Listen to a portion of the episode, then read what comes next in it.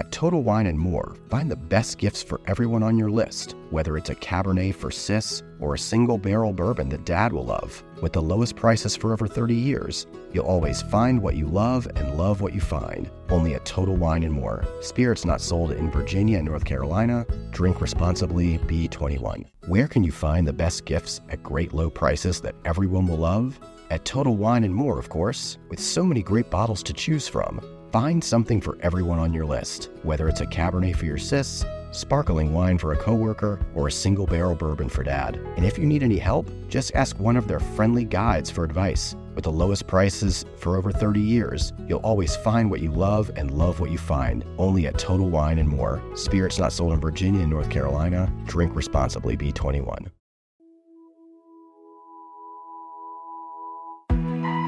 Do I need lipstick?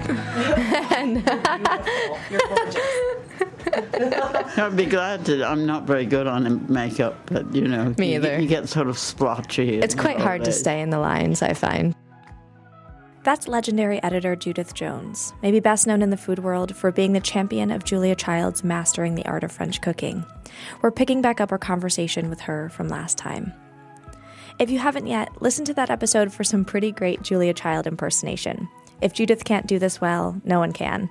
And for her thoughts on cookbooks and working with her authors, including the ones she loved like friends and the ones she never could. Plus, some of her biggest gripes in recipe writing. I'm Kenzi Wilbur, this is Burnt Toast, and today we're talking more about Judith's life.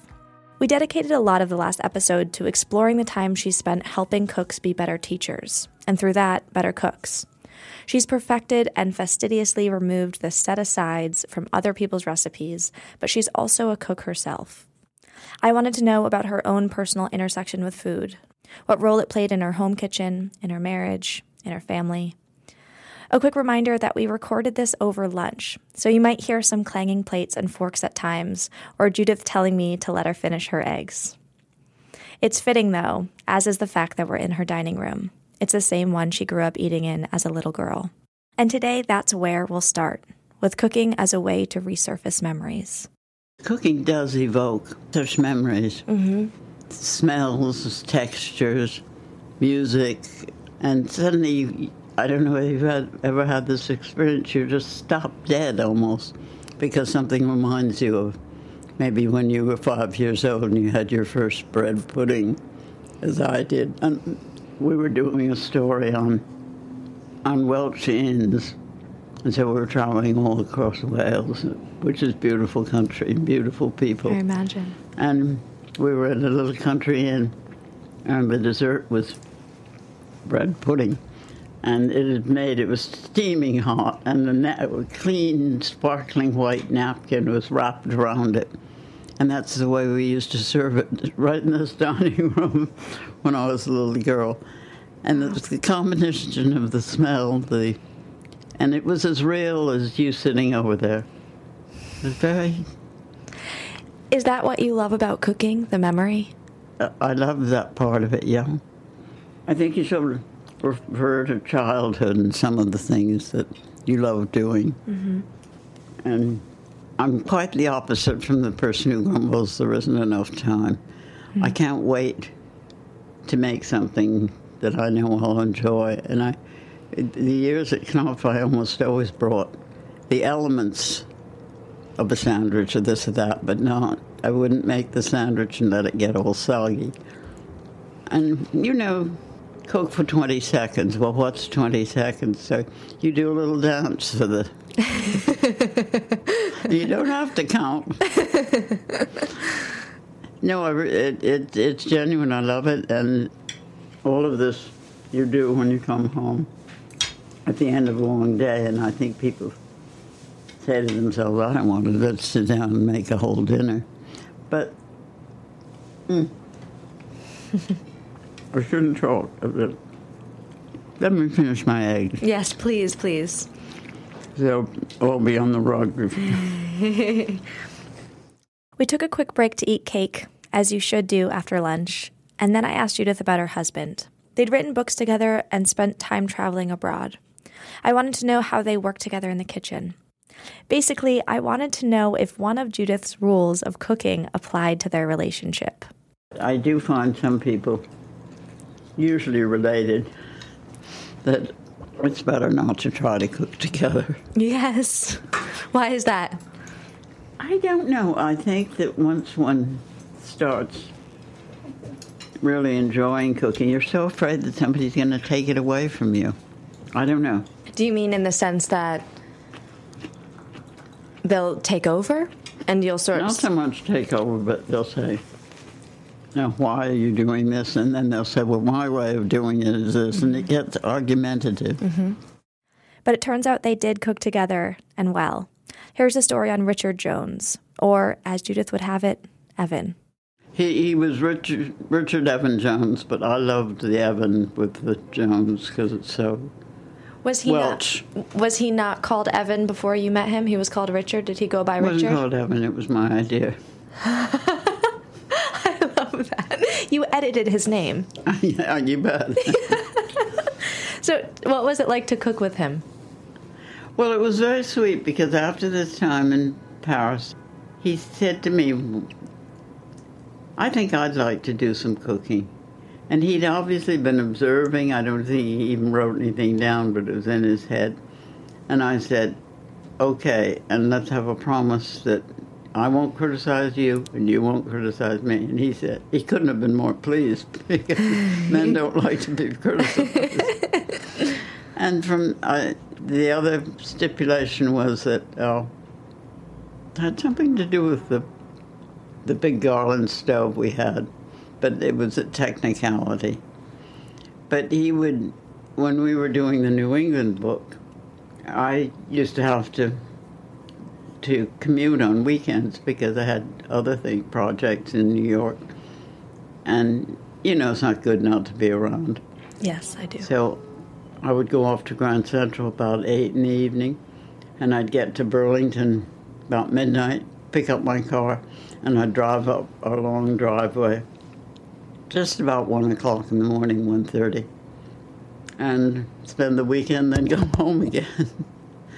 And so it was wonderful because he was really sort of forced to experiment with some of our, and I walked in on a Sunday night, and these, I think there were about six dishes, quite complicated, that were all there waiting for me to taste. I can't remember what they were. Some of them he made up, I think. But he would look at a book and toss it away. So you had a rule not to criticize each other We in the kitchen. criticize each other. Was Never. there a time where you ever had to hold your tongue? That I wanted to? Yes. Oh, sure. I mean, I would think he'll find out because he would see it happening and realize it needed a little more flour or something. And you'll think that's what I was going to say. Yeah. So never think you know it all. Yeah.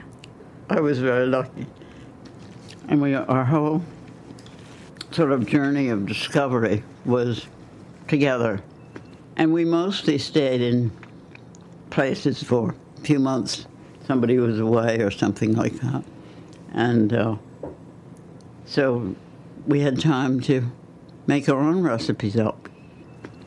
We used to go down at the end of the week in Par- Paris and take a, we had sort of a small barrel like utensil.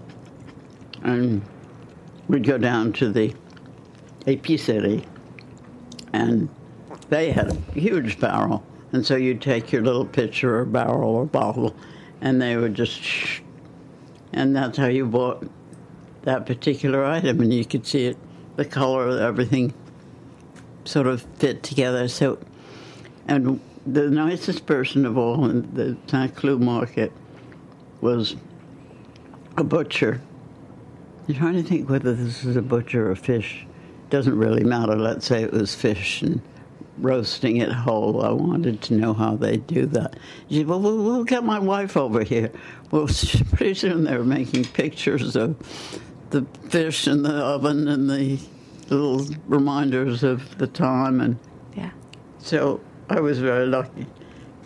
Was working with Evan sort of like cooking with him? Because you wrote books together. You didn't just cook together. You weren't just married. You Oh, also did a lot worked of with him. yeah.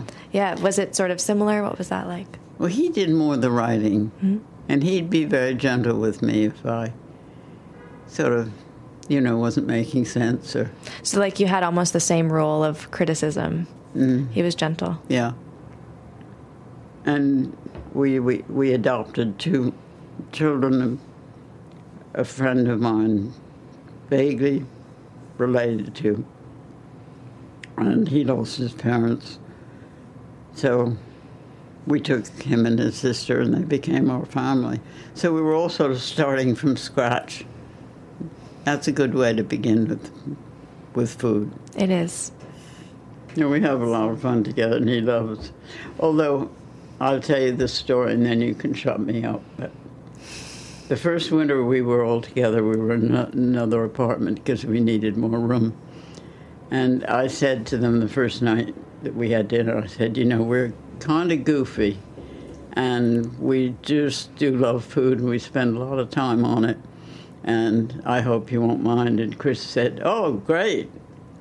And so I said, and the only stipulation is you can't say I don't like it. And so we had also we had the usual that we would have when, when things were in season and so on. But one night he it was sort of a long dinner. I don't remember why. We were just the end of it, and he said, "May I ask you what I ate?" and he'd eaten tripe, and we had to be on. and he said thank you, and he there was a long hall, and he ran down the hall with him. so I think I think he felt he had to jump on, or no. That was that was the only choice. but the truth is, he likes food. How old were they when you adopted them? Well, he was just going into high school, and his sister was two years younger. Okay. And he wasn't he wasn't hugely experimental, but he was willing to try. Mm-hmm. And that's whereas Audrey. what does this mean? Simmer. What's a simmer? we thought we'd do a book together for cooking for you know, young people who've never cooked before. Yeah. In fact, I feel that I didn't really succeed in telling the totally novice cook some of the things he needs to know. Mm-hmm. But it never. Marion Cunningham did it instead. Oh, she beat you She to it. with a gentler approach. you have to be tentative because, particularly with young people, and they're so delighted when it works. And I would read yours though. yeah, I think that would be Yeah. valuable. So, did your kids have an in- have a vested interest in cooking, or did you have to bring them into the kitchen with you? were they interested? Yeah. No, they'd had they'd had a nurse housekeeper named Giggy, and Giggy gave them Friday night this, Saturday night this, Saturday. yes, That was the routine, and she sort of gave them what they liked. But she she also sort of brought them into her family a lot. There were a lot of seasonal celebrations up in Harlem, and they'd go to the movies and sit. Remember the old movie houses when you were almost touching the sky? Mm. They loved that. I did too. but you don't mind me my saying they're awfully fussy about hygiene. No, I don't. not as fussy. Not at all. But I do want you to explain. My kitchen's never been so clean because they cannot pass a counter without wiping it off. I, I'm beginning to say we're going to be flavored with detergent. so, anyway, that's all part of the fun. Yes. So we had, we we weathered it. Yeah. I think food helped, Yes. But I think people who love food have something that's will be precious to them all their lives. Thank you to Judith for inviting me and my producer inside her home, for feeding us lunch and cake, and for coming up with the most perfect ending that ever lived to this series of episodes. If you're interested in more of her life and work, go read her memoir. It's called The Tenth Muse My Life in Food, and it's a wonderful read. And that is it for this episode of Burnt Toast. Thanks to my producer, Kristen Meinzer, and also to Laura Mayer, Henry Molofsky, and Andy Bowers at Panoply. Please let us know what you think of the show. Our Twitter handle is at Food52, or you can leave us a review on iTunes. For Judith Jones, I'm Kenzi Wilbur. We'll talk to you next time. Thanks so much for listening.